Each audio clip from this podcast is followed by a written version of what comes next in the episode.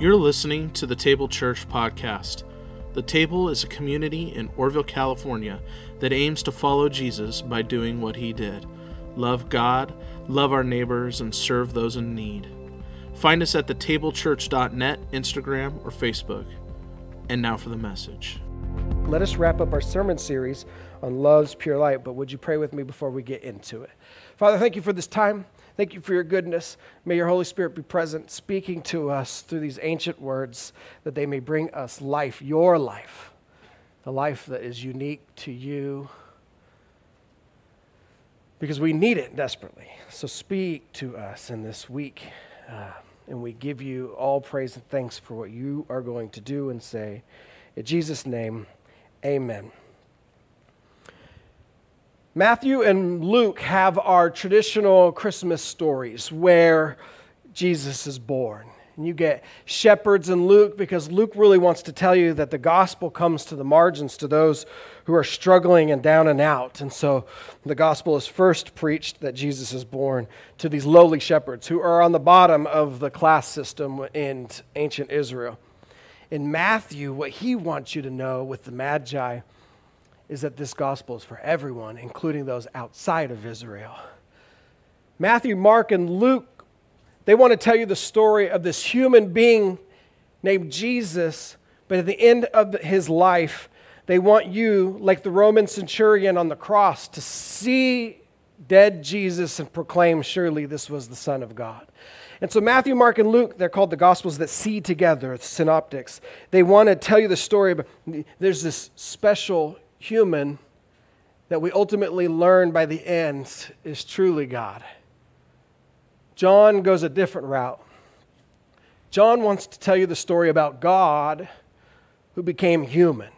And so he doesn't start with Jesus as a baby, he starts with the eternal Word, the second person of the Trinity who has been existent since before the beginning, forever, eternally existent and coexistent with the Father, and how this Word, the Son, took on flesh. He begins this way In the beginning was the Word. If you know your scriptures, you should know that he is already talking about that Genesis stuff that we talked about a few weeks ago, months ago now. The Bible begins right in the beginning, and John wants to set the stage there. That in the beginning and before the beginning was this thing called the Word, because, because, um, Somebody messaged me already. I love it. Send those texts. Because God creates through speaking, and God said, and there's this whole Jewish tradition that I'd really love to get into, maybe a sermon series for the summer, uh, about the Word, about the wisdom of God, about the Sophia, the Logos of God, and how uh, this is how God creates. But in the beginning was this thing called the Word, and the Word was with God, and the Word was God and the Word was with God in the beginning. Everything came into being through the Word, right? Because God speaks it into existence. And without the Word, nothing came into being. And what came into being through the Word was life. And the life was the light for all people, John tells us. This is his Christmas story. And that light shines in the darkness, and the darkness doesn't extinguish the light. And skipping down to verse 14, he tells us, And the Word became flesh and made his home among us, or dwelled among us. We have seen his glory, glory like that of a father's only son, full of grace and truth. And of course, if you read the rest of the chapter, you know he's talking about Jesus. Our sermon series is uh, about the candles and about these goals that we have. If you have any questions, please feel free to send them at any time. We're already on it. Keep going. This is a dialogue. I don't want it to be a monologue as much as it can't, can or can't be. The theme kind of quote for this sermon series is from Fleming Rutledge. She says, Advent is a time for making a fearless inventory of the darkness. And we just went through a season of Advent. And now we're in a season of Christmas. And I hope you know, I think you know that Christmas lasts 12 days. It's still Christmas. I know you're like, oh, I'm so over it already. Day two, but you got so many more days. Two turtle doves arriving today. Um, and during this candle Advent season, we're thinking about our own spiritual journeys. You know the candles, we've gone through them. There's five of them, and they all five are lit because we've had our Christmas. We got hope and peace and joy and love, and now finally the Jesus candle, the Christ candle, because Christ has arrived. I've told you that my bosses have these goals for us, and we're pairing them with the candles. We've gone through all five of these now. I, as of today, we'll be on the fifth one cross cultural collaboration with hope and love given, life giving holiness. Christ compelled multiplication, love driven justice last week, and then finally, God given revelation is what we're talking about today. We're matching those up with the candles. It's our last one um, as of today. God given revelation. Uh, it was hard for me to process this because I'm trying to figure it out, but I'm going to process this idea around authority. This is a question about authority. Namely, who has the authority to tell you what God is like? Who has the authority to speak into your life? Who has the authority to tell you that some of the things that you want to do, you shouldn't do, right? Some of the ways that uh, are core to who you are are bent towards selfishness and evil? Who has authority in your life about who God is, about how we know where to find the truth and knowledge about God? I got bad news, but it's really mixed news. It begins with a question this How do we know what God is like? And I always think of this quote from A.W. Tozer, which I've quoted him a lot during this series. I haven't read him that much, but I just think of this quote every time. What comes into our minds when we think about God is the most important thing about us. Your conception of God, he says, is the most important thing about you because what you think God is like determines your whole spiritual uh, existence. The problem outside and inside the church is that lots of people are happy to give you a picture of God, and sometimes that comes from ignorance, and sometimes that comes for their own benefit, right? So I don't know what your picture of God is. Here's some cultural ideas and pictures of who God is. And this uh, is about authority. Maybe it's this mean one, right? There's a giant stick carrying God who just can't wait to swack you when you when you mess up, right? Judgmental and scornful and mostly upset. 20 seconds of uh, my favorite Christmas movie, but it begins with, uh, I got to watch it last night, so I got to add it to the sermon. But uh, this, the movie begins with everyone praying for this beloved character in town, and, and then it shows a scene of who receives these prayers. I don't know how loud that's going to be. There we go.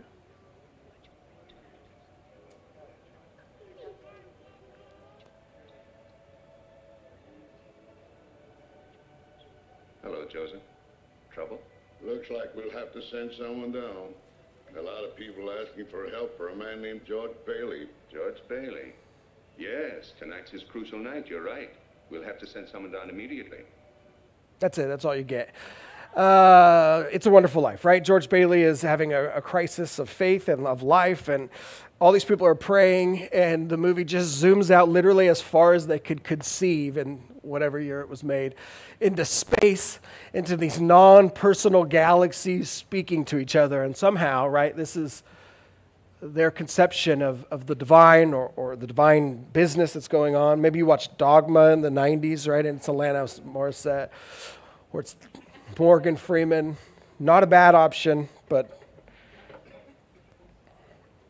one of my favorite portraits uh, uh, of God measuring. Uh, I think it's William Blake.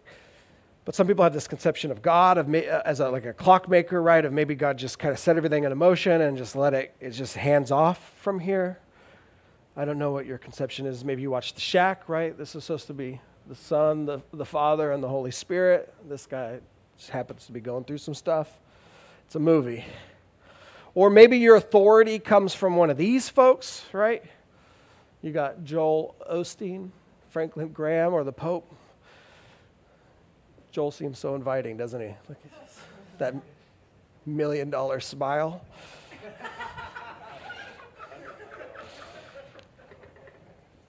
you will, you will not find any money hidden in our walls, if that's all I'm letting you know. if, you know. if you don't know the story, they found a lot of money in some plumbing. None. You can look, though, pull it apart. maybe this is maybe your conception of God or the people of God, right? Is that it's, it's doom. It's coming. America's doom. This is Westboro Baptist Church, right? God hates you, right? You're, you're doomed. You're sin. A lot of it is like you get what you deserve when bad things happen to you because you're such an awful sinner. There's a lot of expressions of Jesus. And so for us, we're talking about, at least at this Christmas time, how has God revealed God's self to us? How has God revealed God's self to us? By what authority do we live our lives and base our truths? And for us, it, it's two things primarily Jesus and Scripture. And so that's what I want to talk to you about today the Word of God and the Word of God. If you don't know, this has been a helpful distinction of me, for me. Uh, this is our small case W Word of God. Very important. Read it every day. But we come to celebrate in this season the Word of God, capital W, Jesus Christ, the pre existent Son who's coexisted with God since the beginning, right? These are our two sources of authority that speak to us about truth and knowledge and right and love. You know how we preach here, head, heart, hand, something for us to know on this topic, something for us to feel or experience. Like, what should this be doing inside of us? How should this be shaping us, this truth? And what do we do with it?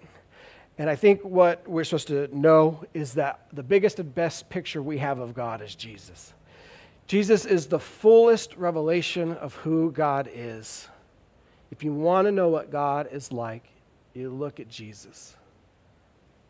In fact, I'm going to tell you every, I mean, everything we read in, in our scriptures should be read through Jesus. He is the fullest revelation of what God is like.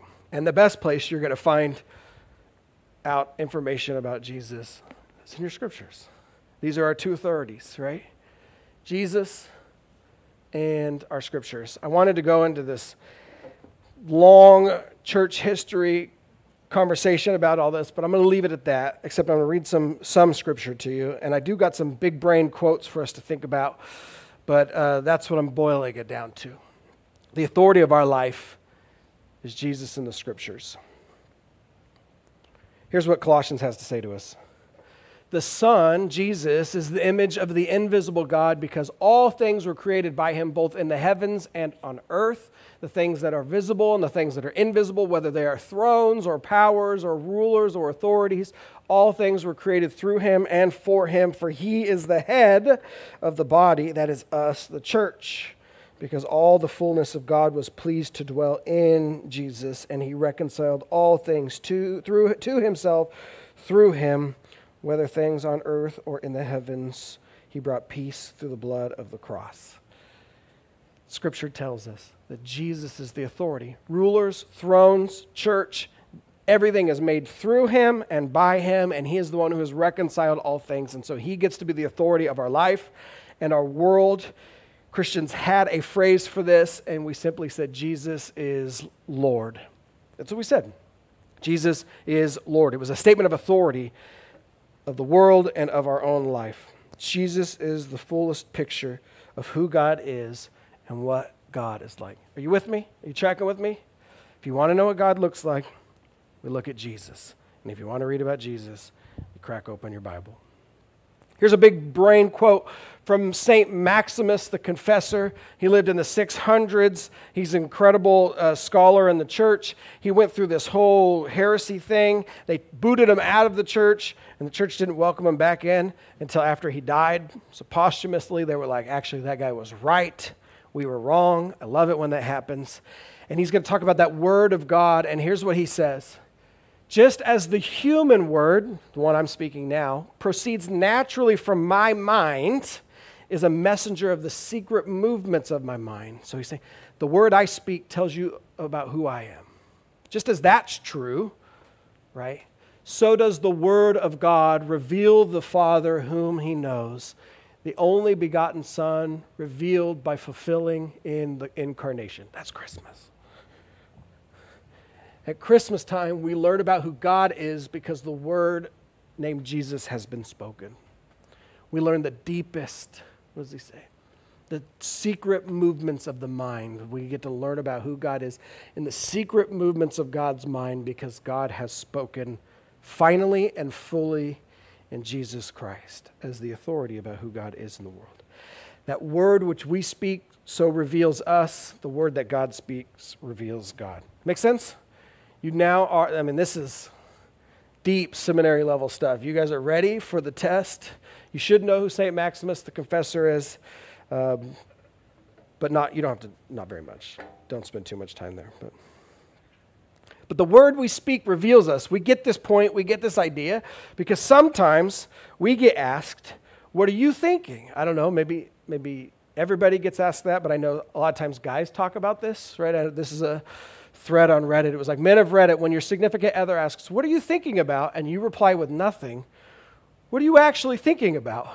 It's a great question because that person that's next to you wants to know you and wants to know what's going on in your life and what's going on in your brain. They want you to reveal the secret movements of who you are to them. So the question is, guys, primarily, but everybody, what are you thinking about? what you thinking about? Right? And some of the, here's some of the answers. Last time this happened, I was actually weighing up in my mind how many German shepherds would be required to successfully repel an attack on a werewolf. Do you want the answer, though, is the question. That's a, sometimes I look out the window and see a lamp pole, and then I think if it would be able to jump from my window and grip onto the lamp pole. Uh, do that. Especially after watching Spider Man. Last time I was asked this question, I told her this is true. We were, uh, we were in a church. This is the story. They were at a wedding, and the question, the answer was, if a zombie apocalypse broke out while we were attending this wedding, would it be a good defensible building? And his answer was yes. Right? But of course, the answer is nothing, right? Half the time, it really is nothing. And that reveals the deepest secrets of who I am to you. Our world, our word reveals our inner self and our inner thoughts. And what John is trying to tell us in his passage, his opening lines, is that Jesus, the Word, reveals uh, the, the more authoritative and fullest understanding of God, the most. God speaks fully and finally in the form of Jesus. Our best and our best information, obviously, about Jesus comes from our scriptures. You feel good about that? All on the same page? What is this supposed to do in us? This is true, and we have this knowledge, and we know that Jesus is Lord, and we know that we find Jesus' story in our scriptures, what is that supposed to do to us? besides just be a basic fact that we affirm about the, the cosmos. Here's what the church fathers and scripture want to tell you about this fact is that whether you're encountering Jesus in, in a spiritual experience or you're reading about Jesus, it's supposed to produce in you more love. You know you are tapping into that truth of the universe, that truth of the world, that truth of Christmas when you are growing in love specifically love for, for God, love for your neighbor, love for self, love for enemy, love all the way around. 1 Corinthians 13, the great passage on love, says, If I have the gift of prophecy and I know all the mysteries and everything else, but I don't have love, I have nothing. 1 Timothy 1 says, The goal of instruction is love. Love. I'm going to skip to my man Augustine. He tells us this is Augustine in the 300s and 400s. Uh, our Catholic brothers and sisters think he was the smartest human alive, and he was incredible, maybe one of the smartest humans alive. The Eastern Orthodox are like, he was pretty okay. We like him. We'll, I mean, we'll listen a little bit. So, depend, depending on what team you're on, man was brilliant. And he says this about reading Scripture anyone who thinks he has understood the divine Scriptures or any part of them but cannot by his understanding build up this double love of God and neighbor has not yet succeeded in understanding them. The goal of reading, the goal of encountering Christ is to experience a greater and deepening, deep deepening of our own love of God and neighbor. Back in 2007, one of the biggest churches in America called Willow Creek, then led by Bill Hybels, uh, they were huge but there was a lot of things going on in the church that they couldn't understand. High turnover rates and people weren't growing as deeply and, and generations of families weren't being impacted by the gospel. They were having lots of people come to christ but it wasn't lasting for a very long time. And so they did this thing called reveal study And a lot of good information came out of it. And they were praised because they actually took a deep, hard look at themselves and the practices they were doing and trying to figure out if it was helpful for the cause of the gospel. Because they had this thing called the seeker sensitive movement where they were trying to be church for people that weren't really interested in church. And so they were trying to figure out if this was effective, if it was changing lives, changing family and trees, changing generations. And they had a lot of really great stuff that came out of it. But my favorite thing is what they found is information about reading Scripture. And this is what they ultimately said. Personal Bible study slash Bible reflection is the most powerful catalyst for spiritual growth. This is true across the spiritual continuum and cannot be overemphasized. This spiritual continuum thing, they had people that were just just coming to faith for the first time versus have been in the faith for generations, right? Their families. And they said, it doesn't matter where you are in your spiritual journey, the most important spiritual practice you could do is read your scriptures and make them the authority for your life, how to live your life, how to, how to navigate your spiritual journey. They said it's so important, it's actually like vanilla and chocolate ice cream, which anytime anyone uses a food metaphor, I'm already bought in. If you don't know, vanilla ice cream is the number one flavor of ice cream in, in America, they said. Number two, they said, chocolate, which I learned right away that a lot of y'all are pretty boring. That's okay, I get it. You put some butter pecans in there, anything you want, but vanilla and chocolate. But the thing they said about these flavors is that, yes, this is number one, and yes, this is number two, but this is twice as popular as number two. So, yeah, it's one, two. And so they gave a list of the most effective spiritual practices. If you want to know what those are, send me a text. I'll set, let you know. But they said reading your Bible is not only just the most important, it's twice as important as number two. It's the vanilla chocolate of spiritual practices. That's how important scripture reading is. This is my Augustine quote. It's important, it should lead you to love. Jesus is Lord, the authority of our life, and we learn about Jesus in scripture. But all of that truth and all of that knowing and all of that reading should end with us growing in love. And I say that because that hasn't always been true for Christianity at large, hasn't always been true for a lot of folks that I know, and it hasn't always been true for me. And Paul will tell you in 1 Corinthians 8 that knowledge puffs up, but love builds up. And there's a way in which we can know this truth. There's a way in which we can know this authority for our life. There's a way in which we can consume Scripture the great thing about our modern scriptures that has numbers next to it, and so you can say, like, I memorized 600 verses, right? We can, we can, be, we can become so knowledgeable about all of this, but that it sometimes doesn't end in love. It's a, we know for sure we're doing it the wrong way, right? And so we need to know the authority. We need to know the truth. We need to know the truth about Jesus, and we find it in our scriptures. But if it doesn't result in more love, you're simply doing it wrong. I have done it wrong. I'm trying to warn you. I know a lot of stuff. I don't know the most. There's lots of people who know more than I do. But I went to school for a long time and I learned a lot of stuff, and I can give you lots of facts about this. But at the end of seminary, there's a lot of students who aren't more loving, they're just more knowledgeable. And over and over and over again, Scripture wants you to know that the end of knowing the authority of Scripture and the authority of Jesus, it should result, if you really know it, if you've really experienced it as true, should result in more love in your life. Amen?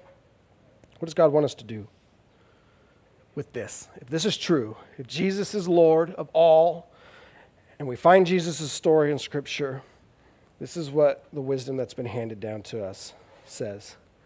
Consume Jesus' story until it consumes your reality. You cannot overread this. We believe Scripture is living and active, sharper than any double edged sword. Even if you memorized every single word of it, it can still speak fresh life to you. Never stop reading Jesus' story. And I don't even mean, I'm not even saying the whole thing. You should read the whole thing. Read the whole thing. It, you're going to get bogged down in certain places. I'm telling you, as, as much as I love Scripture and as holy as I am, even reading numbers sometimes is a you get into a good genealogy and you're like, good night. Um, yeah, good night. Falling asleep. I'm talking Matthew, Mark, Luke, and John. Those are Jesus' story. It begins two thirds of the way through your Bible at the New Testament. Those are what we call the Gospels. Matthew, Mark, Luke, John, never stop reading. It is the story of Jesus' life, teaching, death, and resurrection. If you just read that every day, I promise you it'll change your life and your reality. Jesus, at the end of his longest set of teaching, his Sermon on the Mount, Matthew chapter 5, 6, 7, at the end of this great teaching, he gives us this parable. And he says, Everyone who hears these words of mine and puts them into practice is like a wise builder who built a house on bedrock. When I told my kids this story, they said, Bedrock in Minecraft is unbreakable, Dad. unbreakable. I said, What about netherite? I have no idea what these things are. They're like, bedrock is what you're looking for. Everybody who hears these words of mine, and it's like someone who builds their house on bedrock. The rain, floods, storms come, and it doesn't fall because it's firmly set in place. But everyone who hears these words of mine and doesn't put them into practice will be like a fool who built his house on sand. And when the storm comes, it was completely destroyed. When Jesus finished these words, the crowds were amazed at his teaching because he was teaching them like somebody who had authority. Jesus is the authority of our life. And Jesus wants you to build your life on his words, on his story, on his death, on his resurrection. It, I mean, Mark is 16 chapters. It might take you an hour to read it, but I promise you, if we consume Jesus' story and let it consume our reality, it changes everything. I told you you needed to know St. Maximus Confessor. You do not need to know St. Ignatius Branchaninov. Brianchananov. He's a, he's a deep cut Russian bishop but I love this quote from him because he was talking to monks that were going into the monastery. And the person who I read this book, who brought up this quote, said this advice is not just for monks, it's for everybody. And so I think about this quote often when I think about the Gospels. This is what St. Ignatius Brianchananov says. That one is going to be on the test. From his first entry, he's talking about monks. From, his, from the monk's first entry into the monastery, a monk should devote all possible care and attention to the reading of the Holy Gospel. Not even the whole book, right? Matthew, Mark, Luke, John, he's talking about. The monk should study the gospel so closely that it is always present in his memory at every moral decision he takes, for every act, for every thought. He should always be ready in his memory, uh, yeah, ready in his memory, the, the teaching of the gospel. Keep on studying the gospel until the end of your life. Never stop. Do not think that you know it enough even if you know it all by heart. Again, I'm not trying to tell you to not read the other stuff because it's so good. But I am telling you that we are going to consume, or at least I'm encouraging you to consume Jesus' story until it consumes our reality because this is the authority of our life. This is where we learn about all truth, namely Jesus. This is an MIT professor. Her name is Rosalind Picard. Dr. Picard works at MIT, and she wrote this testimony in Christianity Today. And essentially, she said, I was just a smart kid, and I thought religion was for dumb people. And so I had no interest in it. In fact, at a very young age, I declared that I was an atheist. And I took that position uh, early, and I took it often, and I just let everybody know. And she says, I began babysitting for this family in town, and and they were both doctors. And so she said, I like to be there. Um, but one time after they came home from a date, they said, you, you should come to church with us this Sunday. And she went, How do these super smart people believe in such dumb stuff? And so she said, uh, I wasn't going to church. They invited me, but their invitation stuck with me because I knew they were brilliant, and yet they believed. And so I came up with a story about a stomach ache each Sunday. They asked me like four Sundays in a row. And finally, the doctor, she said, came, said after one of these babysitting things, uh, came to her and said, Well, you don't have to go to church, but you should get to know the authority of the, the Lord, of the universe. And she said, Well, I did like knowledge, and so I thought I better read my scriptures. I better read the Bible just to figure out what it's all about. So she says, I got a King James Bible and I weathered through it, and it was really difficult. And so then I, but she said, I just had this profound experience that somebody was talking to me. She says, so then I got a newer translation and I went through that to make sure it wasn't just like a first timer's deal, right? Like it just wasn't like, you know, you're encountering some of the stuff for the first time and it just feels good. And so she read it again. And then she said, Well, I want to put this religious stuff behind me, so I should read all the other religious books too. And she said she had this class in high school where this professor, this teacher let her just do whatever she wanted as long as it was academic and constructive. And so she read through Jewish texts and she read through Hindu texts. And she said, ultimately, I was increasingly eager to spend time with the God of the Bible. So she got to college, and one of her college friends, who she said was brilliant, helped her with her physics homework. She said he invited her to church, and by then she was ready. And there at church, the pastor got her attention, she said. The pastor got my attention when he asked, Who is the Lord of your life? And she said, Up until that point, I was. I was the captain of my own ship, she said. That was the line she used. But the way this pastor was talking about authority and the way that I've encountered the God of Scripture, uh, I had a radical transformation. She said, after praying, Jesus Christ, I ask you to be Lord of my life. My world changed dramatically, as if a flat black and white existence suddenly turned full color and three dimensional. When we consume the story of Jesus, it will consume our reality in a way that changes our life forever. When we encounter the Lord of the universe, and that Lord becomes the Lord of our own life, it's going to make a difference. It's going to be transformational. It's going to be changing. And that, I think, is part of our Christmas message, is that the Word became flesh, and the Word is the most authoritative understanding of who God is and what God wants for us in our life. We do this a couple different ways here at our church. I'm going to invite you to try to make scripture a part of your life in the coming year. One of the ways that we do that is I do I have some discipleship stuff. I'll walk with you one on one. We'll read some scripture together and go through some spiritual practices or whatever you want. If you want to do that, let me know. Put it on the blue card. I'm happy to do that. My wife does something every year, and she's offering if anybody else wants to be part of it. She listens to a podcast that goes through the whole Bible in one year. Uh, you listen to it for 15 minutes a day. Somebody's reading scripture. It's called the Daily Audio Bible. And she said she's willing to, if you want, um, set up a text thread for some accountability. By the way, she says she doesn't do it every day. Sometimes she gets behind. She wants you to know that, like, you know, sometimes she'll get a week behind, but it's a, she's happy to set up a text thread if anybody wants to do that. Just say, hey, did you do it today? Or what, what stood out to you today? Or something like that. But if you want to read through the scriptures this year, and encounter the God of the Bible like Rosalind Picard did. Uh, my wife would be happy to do that. Take your blue card and you could just write DAB on it. It's DAB, Daily Audio Bible. You dab in every day. Um, you've got to put a phone number on it though, so she knows how to get a hold of you.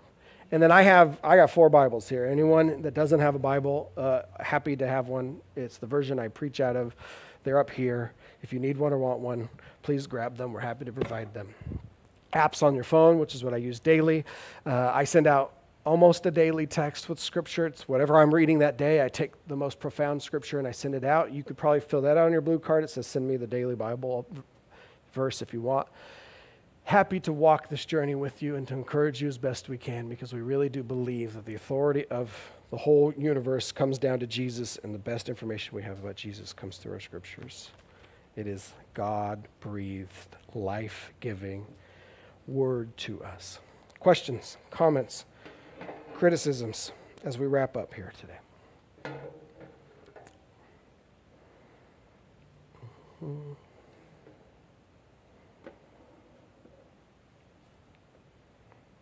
Hearing none on that app.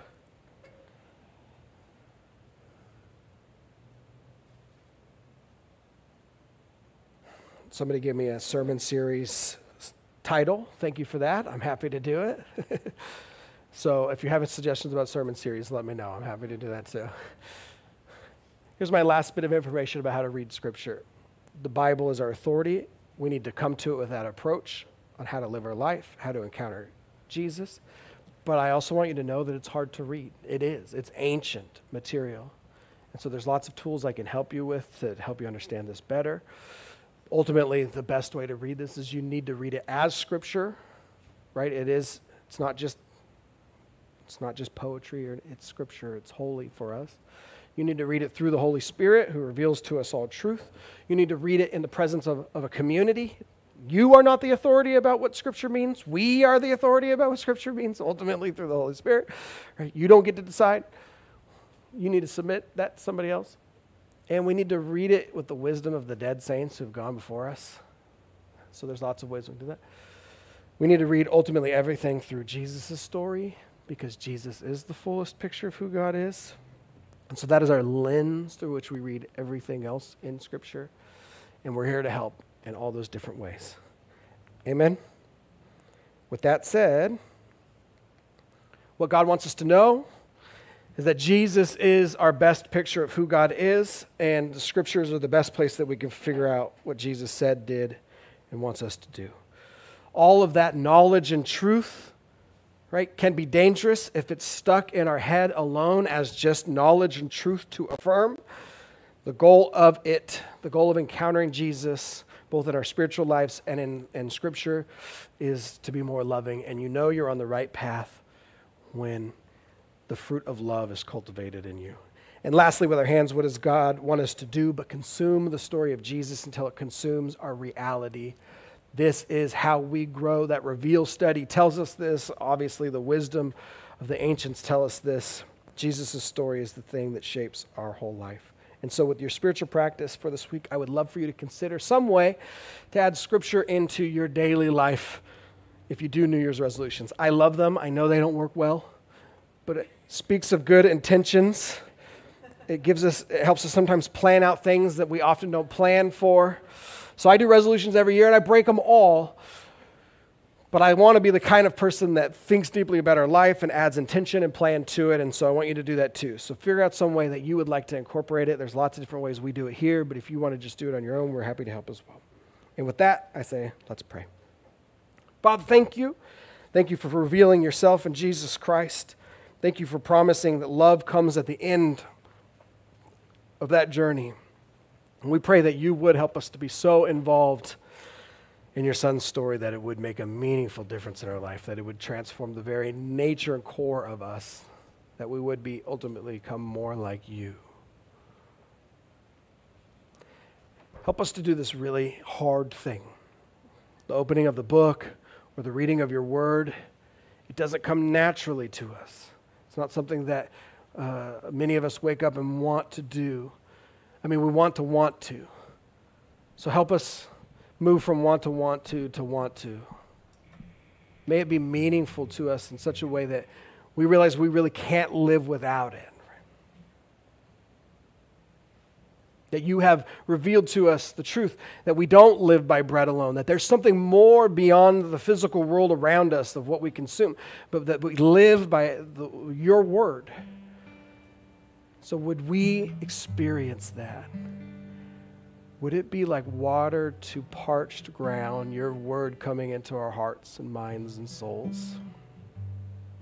And we pray that this time of communion would be catalyst for that spiritual nourishment, spiritual energy to, to begin or renew or continue on the journey that you've given us as we continue to read your story and consume your story and find our place in your story. And as we come to the bread and the cup, may we have an experience of you because you promised to meet us here. Would we encounter you profound and transformative ways? Table Church, will you finish this prayer with me by saying the Lord's Prayer, saying, Our Father, who is in heaven, hallowed be your name. Your kingdom come, your will be done on earth as it is in heaven. Give us this day our daily bread, and forgive us our sins as we forgive those who sin against us. And lead us not into temptation, but deliver us from evil. For yours is the kingdom and the power and the glory forever. Amen.